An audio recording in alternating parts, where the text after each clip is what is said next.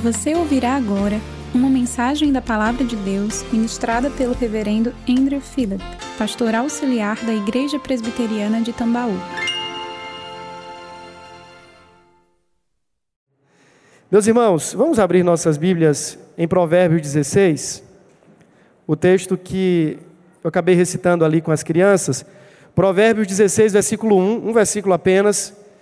E a minha expectativa é de que Deus fale conosco nessa noite, com graça, com misericórdia e com poder, de modo que saiamos daqui abastecidos pela verdade do Evangelho. Provérbios, capítulo 16, apenas o versículo 1. Se você encontrou, diga amém. Você que está em sua casa pode nos acompanhar também com o texto que estará sendo projetado.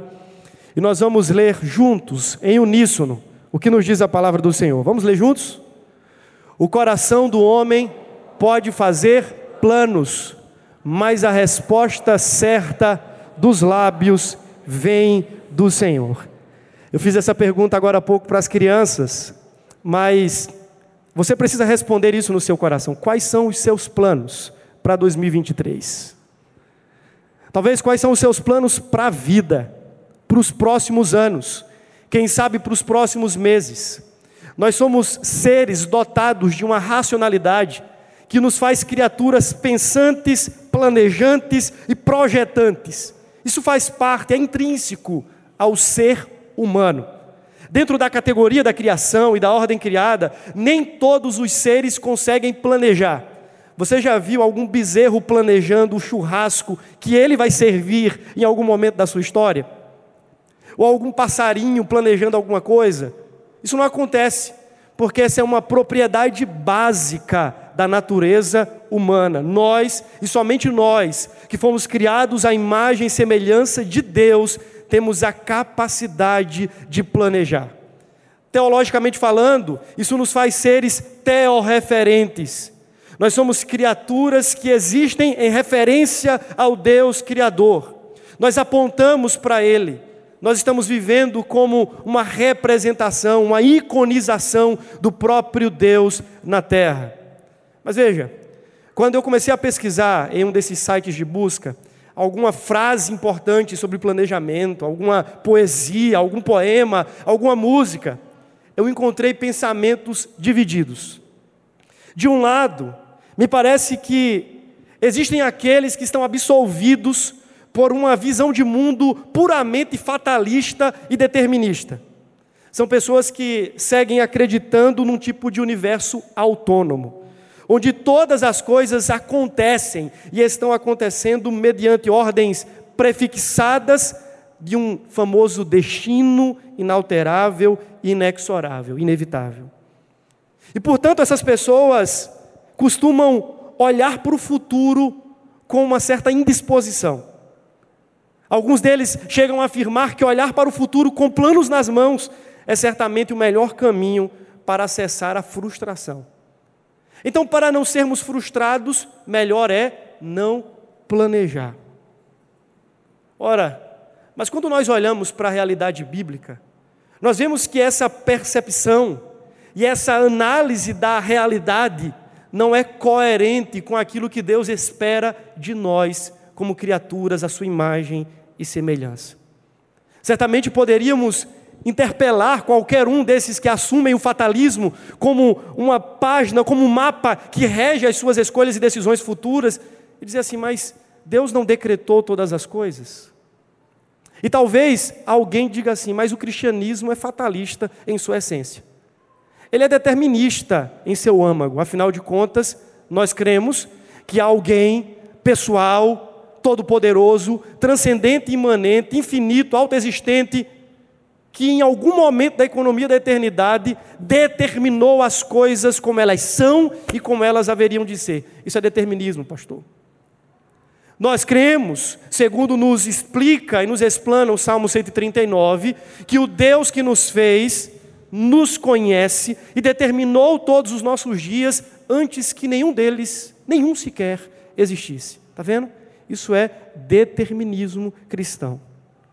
Estaria, pois, a Bíblia ao lado dos fatalistas, que dizem que nós não precisamos fazer nada, estão vivendo à mercê talvez da tese de uma das músicas do cancioneiro popular que diz assim: Deixa a vida me levar, vida leva eu.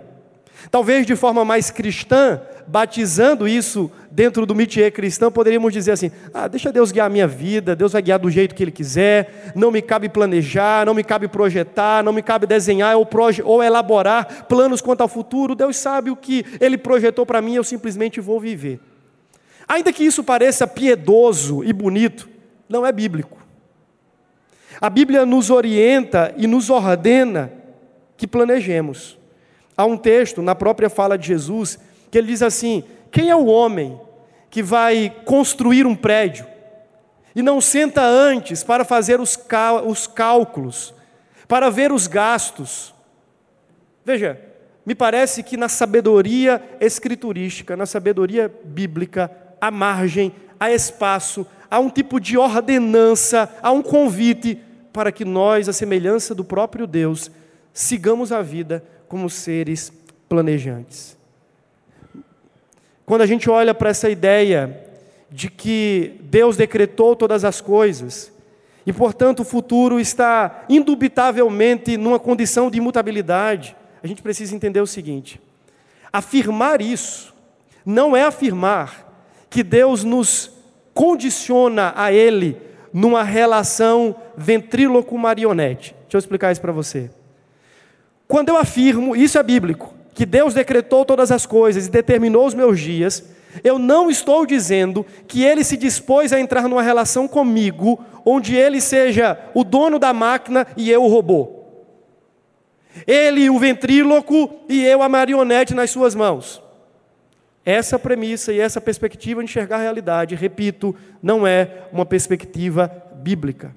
Logo, o cristianismo não é fatalista, não é determinista, ainda que creiamos que Deus tenha decretado todas as coisas. Mas como não é fatalista nem determinista? Pelo fato de que esse Deus, que decretou todas as coisas, segundo o seu sábio conselho eterno, decretou que o homem seria responsável nesse plano.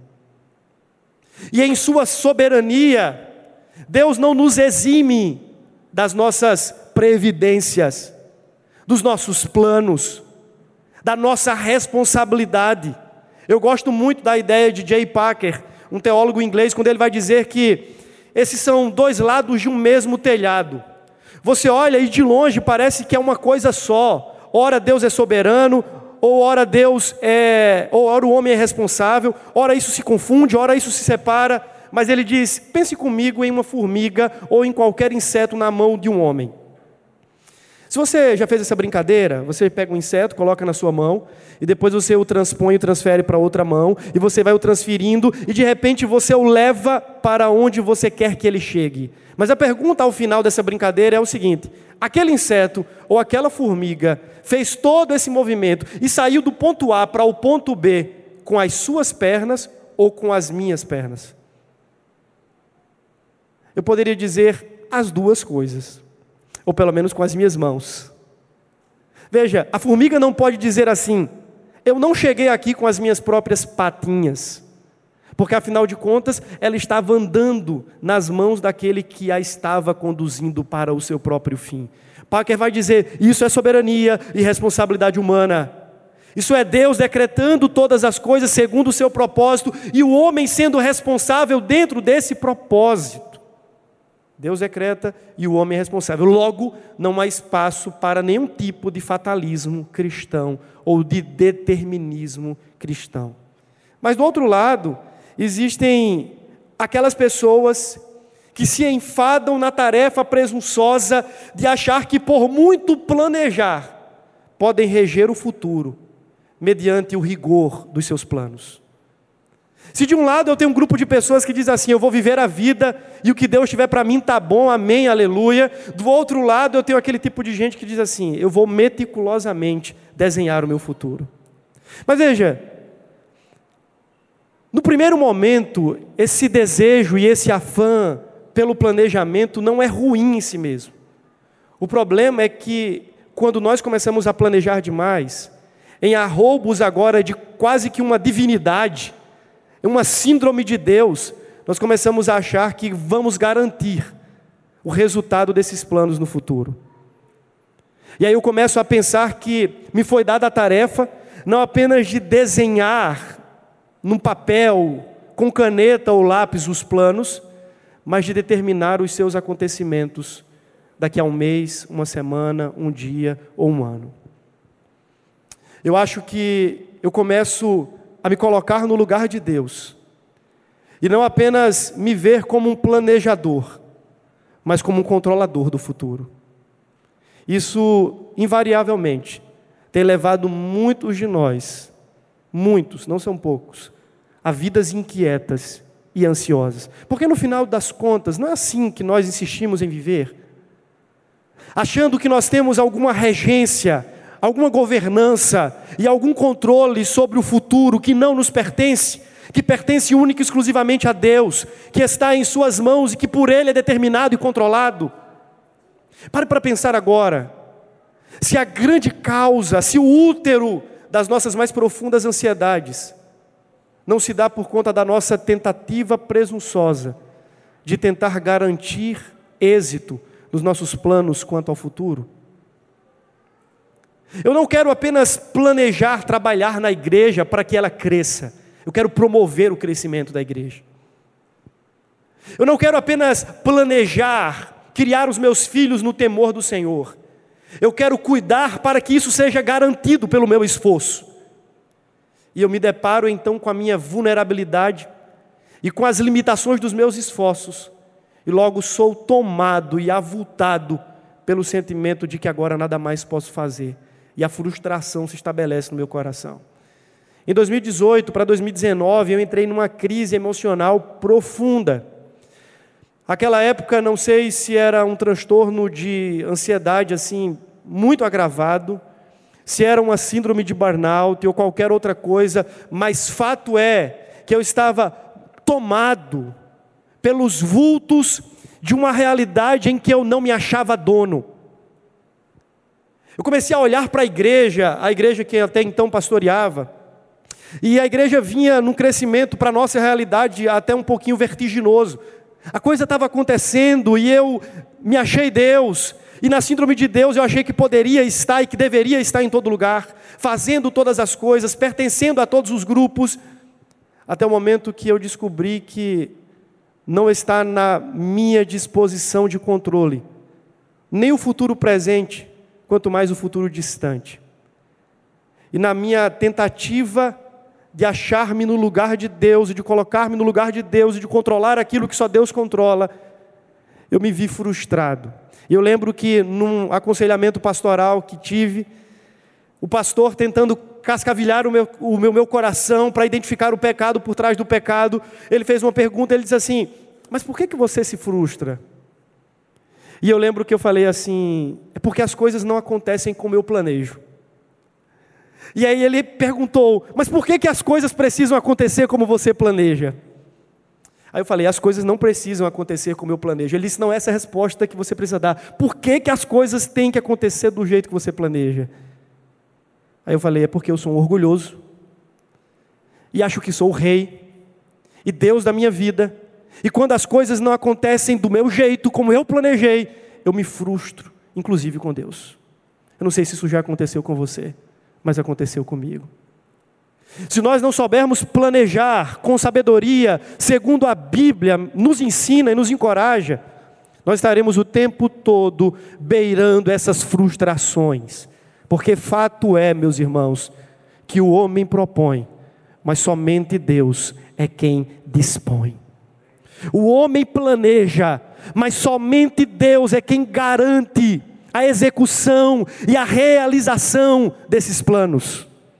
O homem projeta, o homem sonha, o homem deseja, mas somente Deus pode fazer concretizado estes planos e esses desejos que muitas vezes afloram no coração humano. E a gente precisa entender isso, e é sobre isso que a palavra do Senhor está nos falando nessa noite. Aqui em Provérbios, nós lemos logo no início que o coração do homem pode fazer planos.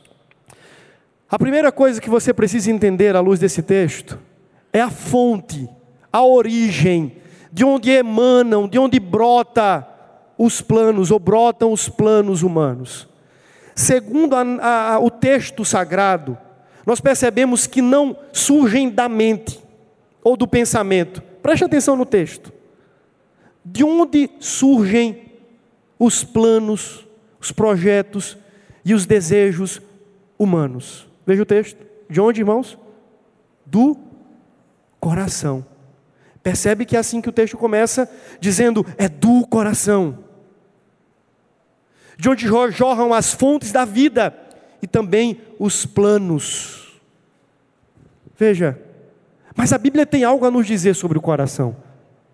É preciso que entendamos que, segundo a Escritura, o coração não tem a ver com a sede dos sentimentos, mas o núcleo central da própria existência aquilo que move o meu intelecto, as minhas decisões, a minha volição e os meus afetos mais profundos. O coração na Bíblia não tem a ver com aquilo que eu sinto em relação a, seja em relação a Deus, seja em relação a outro, mas tem a ver com a forma como eu me porto diante da realidade debaixo do sol. Aquilo que move a forma como eu penso, sinto e reajo na vida é o coração. Veja, mas a Bíblia também diz algo a mais sobre o coração. Não apenas que ele é o núcleo central da existência, que comanda e que move-nos em direção a tudo que nós fazemos, mas a Bíblia também diz que o coração do homem é enganoso, corrupto mais do que qualquer outra coisa. Quem o conhecerá?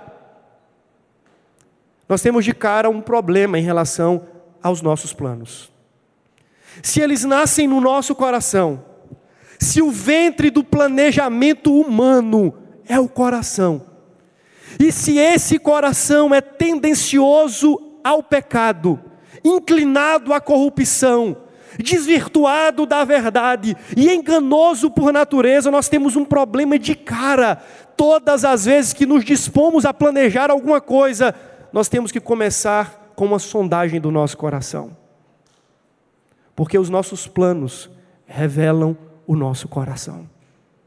Você deve lembrar das palavras de Jesus quando ele diz assim: a boca fala do que o coração está cheio. Poderíamos agora, na forma de uma paráfrase, dizer assim: os planos se estabelecem a partir daquilo que o coração está cheio. Planos são extratos do coração não tem a ver com a capacidade de elaboração mental tão somente, de expertise ou de estratégia da mente e dos pensamentos. Tem a ver com o coração. Quando a gente estuda sobre cosmovisão, nós entendemos que é também no coração onde todas as coisas acontecem. É no coração que nós formulamos a nossa relação de adoração com Deus. O que eu quero que você entenda é que o estado do seu coração vai determinar a qualidade dos seus planos. Repito, o estado do seu coração vai determinar a qualidade dos seus planos. Quanto mais desviado o seu coração estiver da verdade de Deus, da revelação de Deus escrita e entregue para nós, acomodada para nós em Sua palavra. Quanto mais o nosso coração estiver destoado da comunhão com Deus, menos ou menor qualidade terão os nossos planos. Mais distante os nossos planos estarão do propósito final, que é a glória do próprio Deus. Então, antes de planejar, nós precisamos começar fazendo um exame do nosso coração. Talvez seja isso que você precisa fazer. Antes de sentar à mesa e começar a rabiscar os planos para 2023, você precisa colocar-se diante do Senhor e dizer assim: sonda-me, ó Deus, e conhece o meu coração. Veja se há em mim algum caminho mau e arranca-me deste caminho e plante-me nas veredas da tua justiça.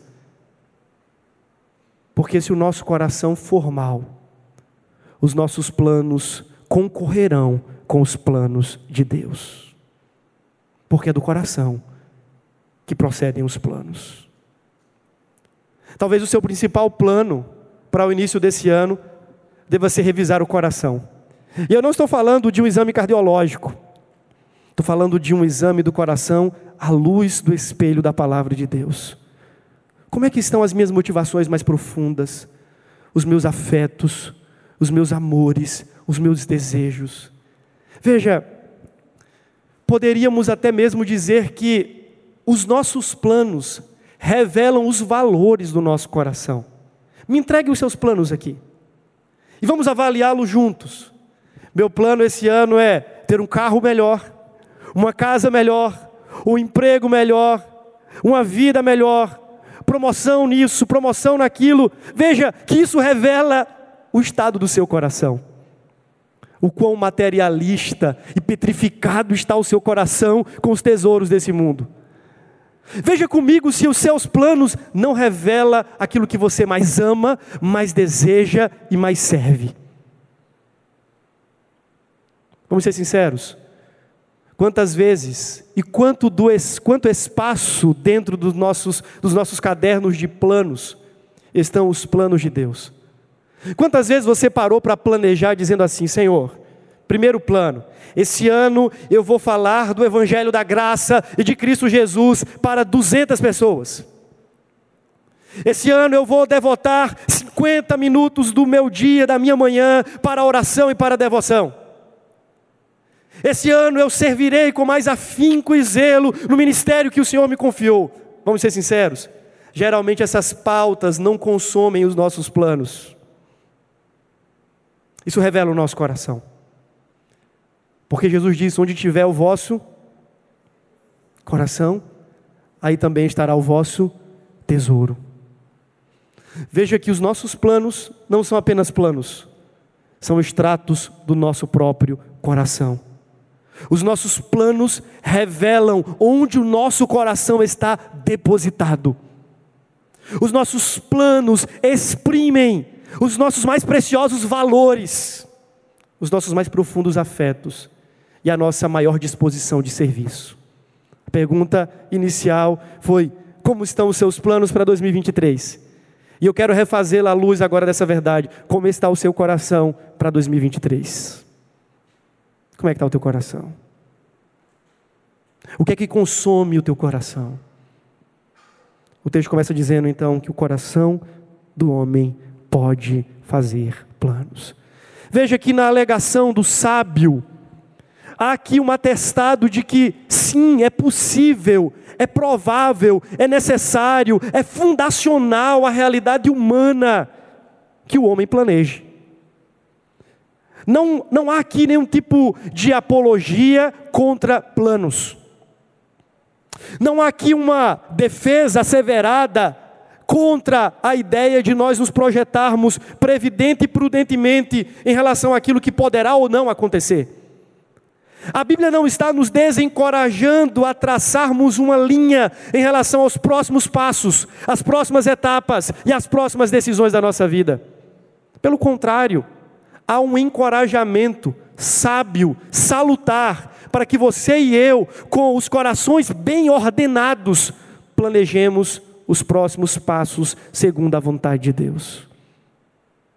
Nós precisamos entender que planejar é fundamental por pelo menos duas razões. Eu já falei delas e não vou ser redundante. Primeiro, porque é uma atividade criacional. Nós somos criaturas que planejam porque fomos criados com uma disposição de pensar, de racionalizar e de projetar. Como seres criados e portadores da imago Dei, da imagem de Deus, o dom do planejamento nos foi dado. Basicamente por isso você e eu costumamos, ainda que nas inquietudes da vida, planejar o tempo todo, porque fomos criados para tal. A segunda razão pela qual nós devemos planejar é porque é biblicamente orientado. As Escrituras nos orientam nesta direção. É bíblico, é ordeiro, é sábio, é prudente planejar. Essas duas razões deveriam sedimentar a nossa disposição em sair daqui essa noite dizendo assim: eu preciso ter uma vida mais planejada, porque Deus me fez como ser planejante e porque a Bíblia me orienta a isso. Mas é preciso que eu faça tudo isso, considerando a parte final deste versículo. O texto diz: o coração do homem pode fazer planos, mas a resposta certa dos lábios vem do Senhor. O que é que o sábio está ensinando? Ele está ensinando que, ainda que o homem seja capaz de planejar, ele não é capaz de definir a consumação dos seus próprios planos, porque isso é uma prerrogativa exclusiva de Deus. O homem pode até ter a primeira palavra, escrever as primeiras palavras, mas somente Deus tem a última palavra e a palavra final. É mister, meus irmãos, que nós planejemos, ponderemos e consideremos sobre todas as coisas, incluindo aquelas que estão lá no futuro. Mas é preciso que façamos tudo isso, entendendo que nada disso pode acontecer. Há um livro que saiu recentemente do Rodrigo Bibo, fazendo aqui mechan, publicidade. Ele fala de um Deus que frustra os nossos sonhos. E a capa do livro é de uma mão, aparentemente de uma criança, que tem um, uma casquinha de sorvete e o sorvete foi derrubado da sua mão. Meus irmãos, eu acabei de falar isso para as crianças. Se nós cremos que Deus tem um plano, que Deus tem uma vontade, e a vontade de Deus sim é autônoma, a nossa não, a dele sim, e que Ele fará essa vontade prosperada no tempo e na história, eu preciso entender que hora ou outra eu vou ter que abortar os meus próprios planos. Eu vou ter que crer com descanso de coração que hora ou outra este Deus, que tem vontade própria e planos próprios, haverá de frustrar os meus próprios planos. E louvado seja Deus quando isso acontece. Circunstancialmente falando, isso nos apavora. Porque nós não gostamos quando as coisas saem do script. Mas imagina, imagina só, se a sua vida hoje fosse a consumação de todos os seus planos, de todas as suas escolhas deliberadas, se fosse a realização de todos os seus sonhos e desejos, que desgraça seria, ou não? Uma das grandes bênçãos da experiência cristã é o fato de que aquele que tem planos que são superiores aos nossos planos, para o nosso bem e para o progresso do seu querer, muitas vezes vai interromper os nossos planos, para que os seus planos se cumpram em nossa vida. Bendito seja Deus quando isso acontecer. Porque no final das contas, nós podemos até ter planos, mas os nossos planos nunca serão tão bons quanto os planos de Deus. Nós podemos até desenhar um projeto para o futuro, mas os nossos projetos nunca serão tão agradáveis quanto os projetos de Deus. Nós podemos até arquitetar sonhos e desejos, mas nada disso se compara à boa, perfeita e agradável vontade do Senhor para nós. Mas precisamos entender que esta vontade boa, perfeita e agradável muitas vezes se responsabilizará por colocar em chão os nossos próprios planos. E a gente precisa aprender a dizer: Amém, Senhor. Obrigado por isso. Posso não entender no momento, meu coração pode estar em prantos, a minha alma em vexame e agonia, mas eu sei que o Senhor tem pensamentos ao meu respeito.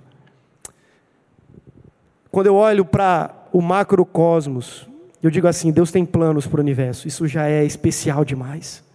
Diferente do que os deístas pensam de um universo aleatório, em que talvez alguém criou todas as coisas, estabeleceu leis prefixadas e deixou as coisas funcionando, nós cremos num, em um Deus que está o tempo todo intervindo, interagindo com o mundo que ele criou, fazendo conhecida a sua vontade e estabelecendo os seus propósitos eternos. Mas veja, você olha para o macro e diz assim: rapaz, Deus tem plano para tudo isso. Tudo isso está projetado e foi projetado pelo Senhor. Mas o que mais me encanta é saber que este Deus que tem planos universais, tem planos para o meu universo pequenininho, para para o meu mundo e para a minha história.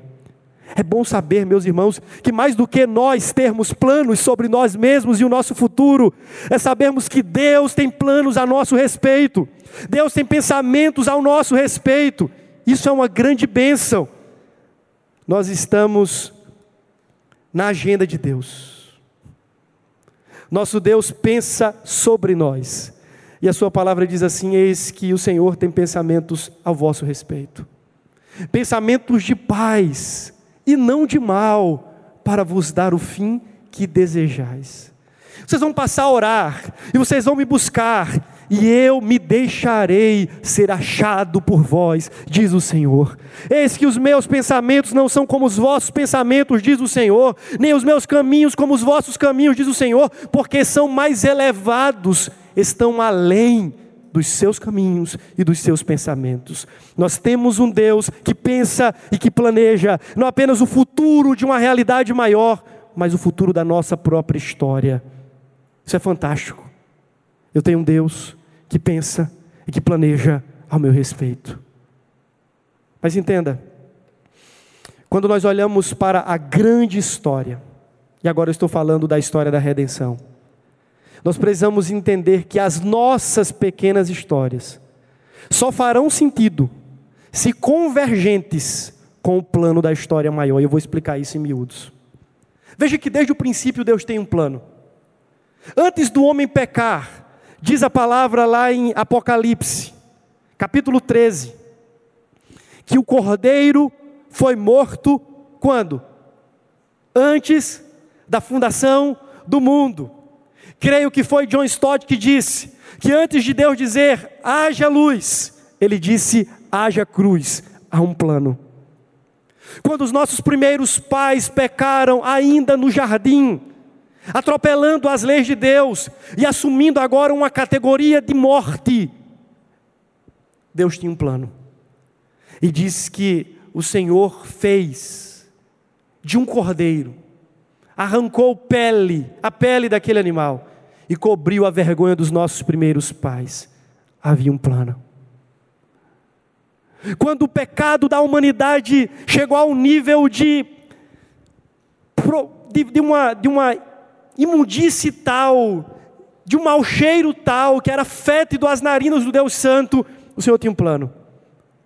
E diz que ele ordena que Noé construísse uma arca e ele preserva um povo para o cumprimento das suas promessas, e ele conserva o seu pacto e a sua aliança.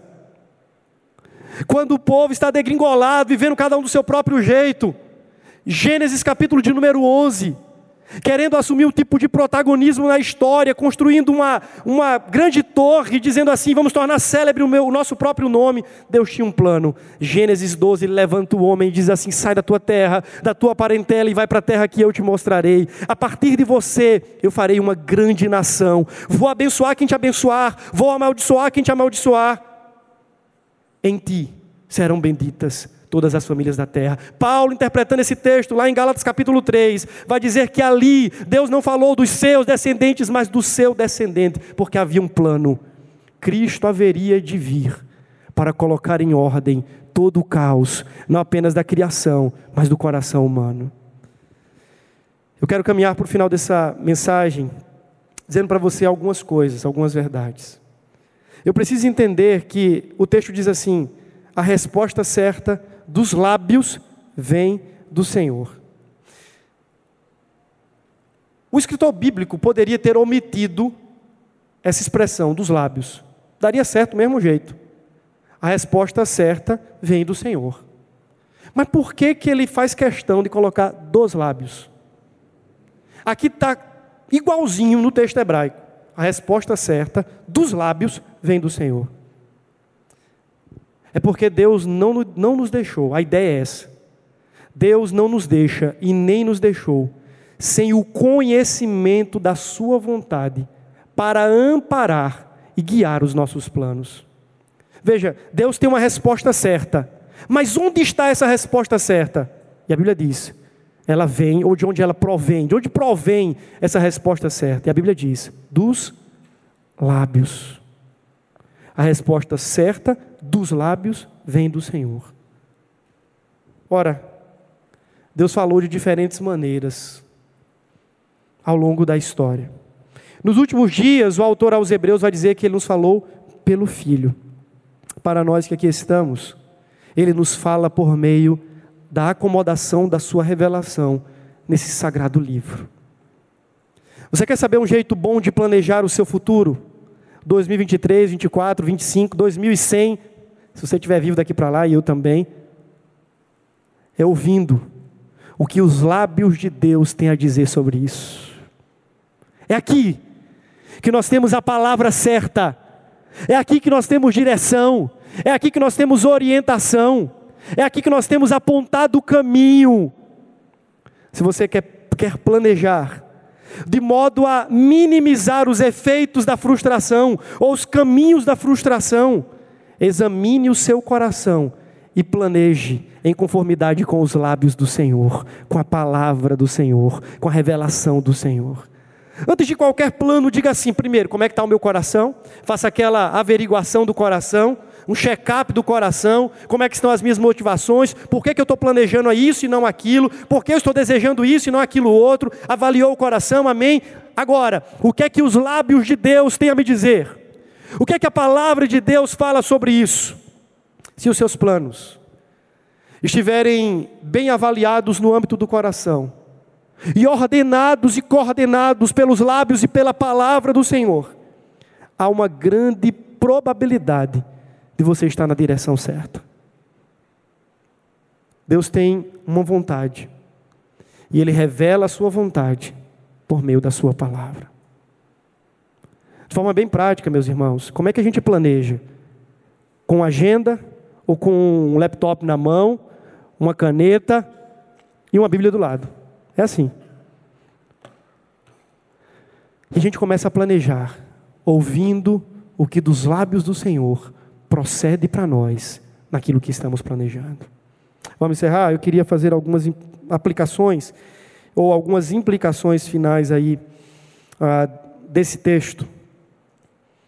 Eu queria começar dizendo para você o seguinte: primeiro, você quer planejar biblicamente, corretamente, planeje o seu futuro à luz da eternidade.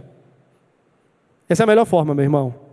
Você não foi feito para viver apenas mais um ano, ou dois, ou três, ou quatro, ou cinco, ou dez. Você foi feito para a eternidade. Diz que a semente da eternidade está plantada em nossos corações. Como é que eu vou planejar o meu 2023? Eu vou planejá-lo à luz da eternidade. E o 2024? À luz da eternidade. E os meus próximos dez anos? À luz da eternidade. Como este plano haverá de repercutir na eternidade? Essa é a pergunta que você precisa fazer. Esse é o enunciado central que antecipa ou que deve antecipar e preceder todo o seu desenho, todo o seu delineamento de planos. Como esse meu planejamento vai implicar e vai repercutir na eternidade? Isso muda muito. Isso mudaria o nosso desenho na hora de planejar. Talvez retirássemos só mediante esta afirmação de que os nossos planos futuros precisam ser considerados à luz da eternidade, talvez aboliríamos da nossa agenda já um bocado de coisa. Porque é puramente terrenal, para atender às ambições egoístas e frívolas do nosso coração, e não tem nada a ver e nenhuma contribuição com aquilo que o próprio Deus tem e desejou e deseja para nós, à luz da eternidade. Segunda questão, use os meios mas confie em Deus. Na hora de planejar, planeje considerando os meios possíveis para isso.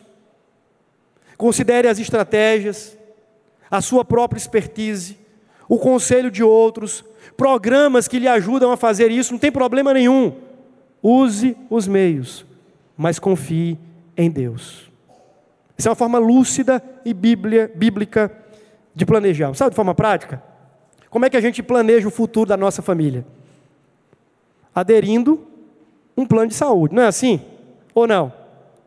Estou planejando, estou ficando veinho, que há 10 anos vai vir os tismos da vida, reumatismo, glicose, artrose, artrite e tudo mais.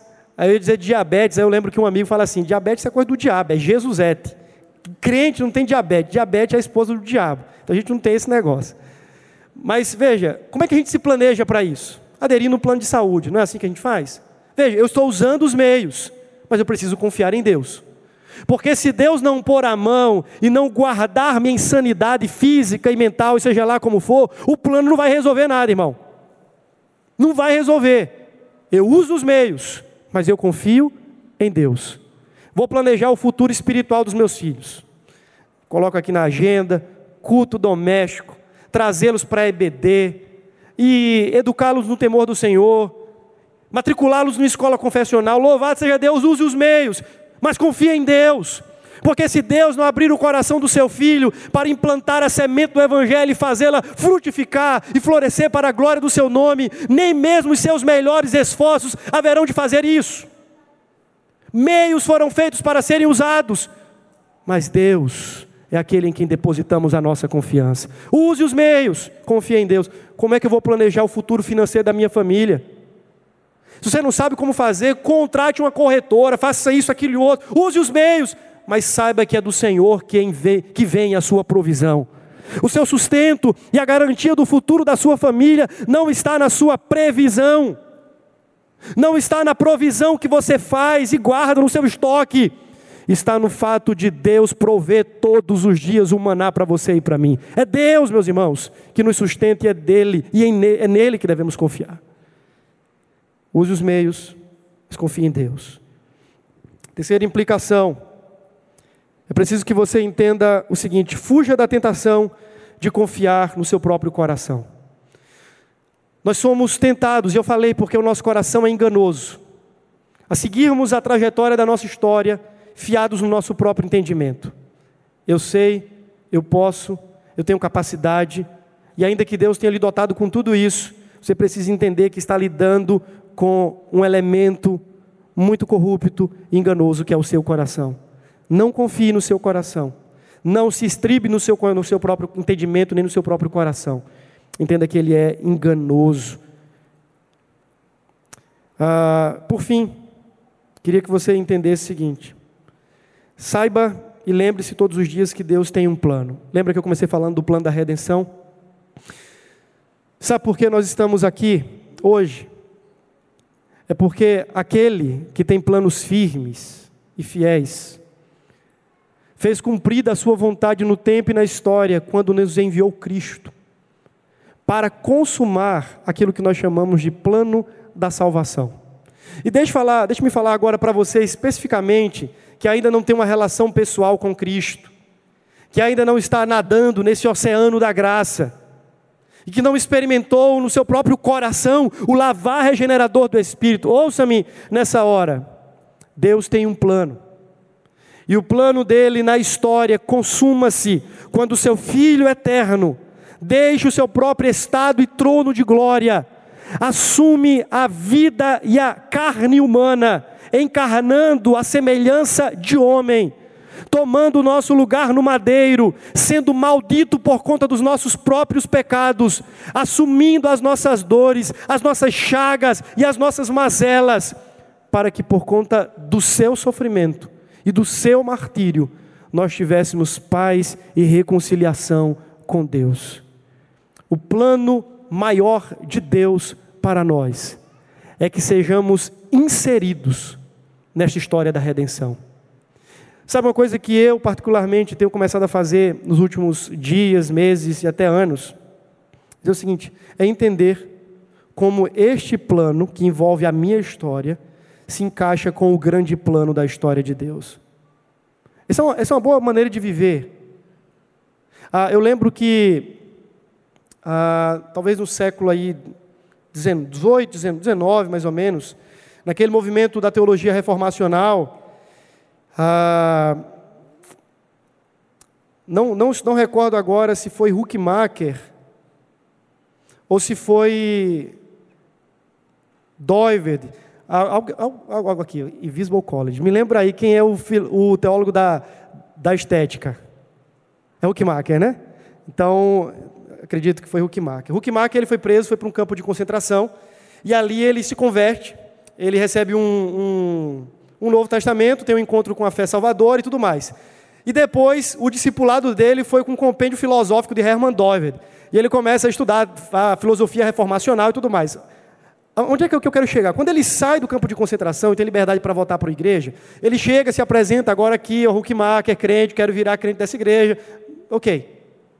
A pergunta que ele faz é o seguinte: como é que eu posso servir a essa geração? Qual é a área dentro dessa esfera da soberania aí que está mais capengando do ponto de vista do evangelho que eu posso dar uma contribuição? E disseram para ele assim: as artes. Mas o bicho não era o artista. Nem era músico, não era cantor, não era pintor, não era nada. O que é que ele vai fazer? Vai aprender a tocar e cantar, só que ele não consegue. Aí ele diz assim: ele era um intelectual. E ele vai estudar. E ele estuda, estuda, estuda, estuda, vira doutor na área e ele faz parte do Conselho de Artes da Holanda, e ele desenvolve um método de catalogação para as artes na, na, própria Holanda. Ele tem uma contribuição e ele começa a ajudar artistas cristãos que não sabiam para onde ir naquela época. Veja qual foi a sacada dele. Como é que a minha história, entenda isso que eu, que eu quero chegar. Como é que a minha história pode convergir para a história maior? Ele planejou os próximos passos fazer uma faculdade X, um doutorado Y, trabalhar na área tal, para que isso servisse à história maior. Isso é fantástico, irmãos. Fantástico. Essa deveria ser a consciência de todo cristão. Eu vou fazer essa faculdade por quê? Para ganhar grana e ser uma pessoa bem-sucedida, você não entendeu nada. A sua história deve servir à história maior. Deus tem uma história e Deus tem um plano, e as nossas histórias e os nossos planos precisam ser subservientes e submetidos à história de Deus. A gente precisa começar a pensar assim. E eu encerro as minhas palavras com uma frase de Agostinho, quando ele diz acerca de planos e de projetos quanto ao futuro, ele diz assim: precisamos entender que sem Deus nada podemos fazer. E de forma poética, numa pergunta, ele diz: sem ti. O que sou eu para mim mesmo, além de um guia para minha própria destruição? Sem ti, o que sou eu? O que são os meus planos para mim mesmo, além de um guia para minha própria destruição? Melhor é viver no centro da vontade de Deus ouvir os seus lábios e a sua voz pela Escritura, sondar sempre o nosso coração e nos perguntar como estes planos servem aos teus planos. Se assim o fizermos, teremos planejado bem 2023 e viveremos para o louvor da Sua glória. Vamos orar? Pai, obrigado por esse tempo em que a Tua palavra nos confronta, mas também fala conosco, nos dando encorajamento para com sabedoria projetarmos o nosso futuro em dependência do Senhor. Ajude-nos, Deus, nos Deus a viver de acordo com a tua vontade e olharmos para a realidade não a partir da nossa história, dos nossos planos e dos nossos desejos pessoais, mas dos teus planos e da tua vontade que se revela para nós na redenção e nas escrituras. Obrigado a Deus porque nós sabemos que o Senhor tem planos ao nosso respeito e eles são sempre melhores do que os nossos próprios planos. Faça-nos entender a bênção do Senhor e a enxergar a bênção do Senhor disfarçada nas nossas tribulações e nas frustrações que temos nessa vida.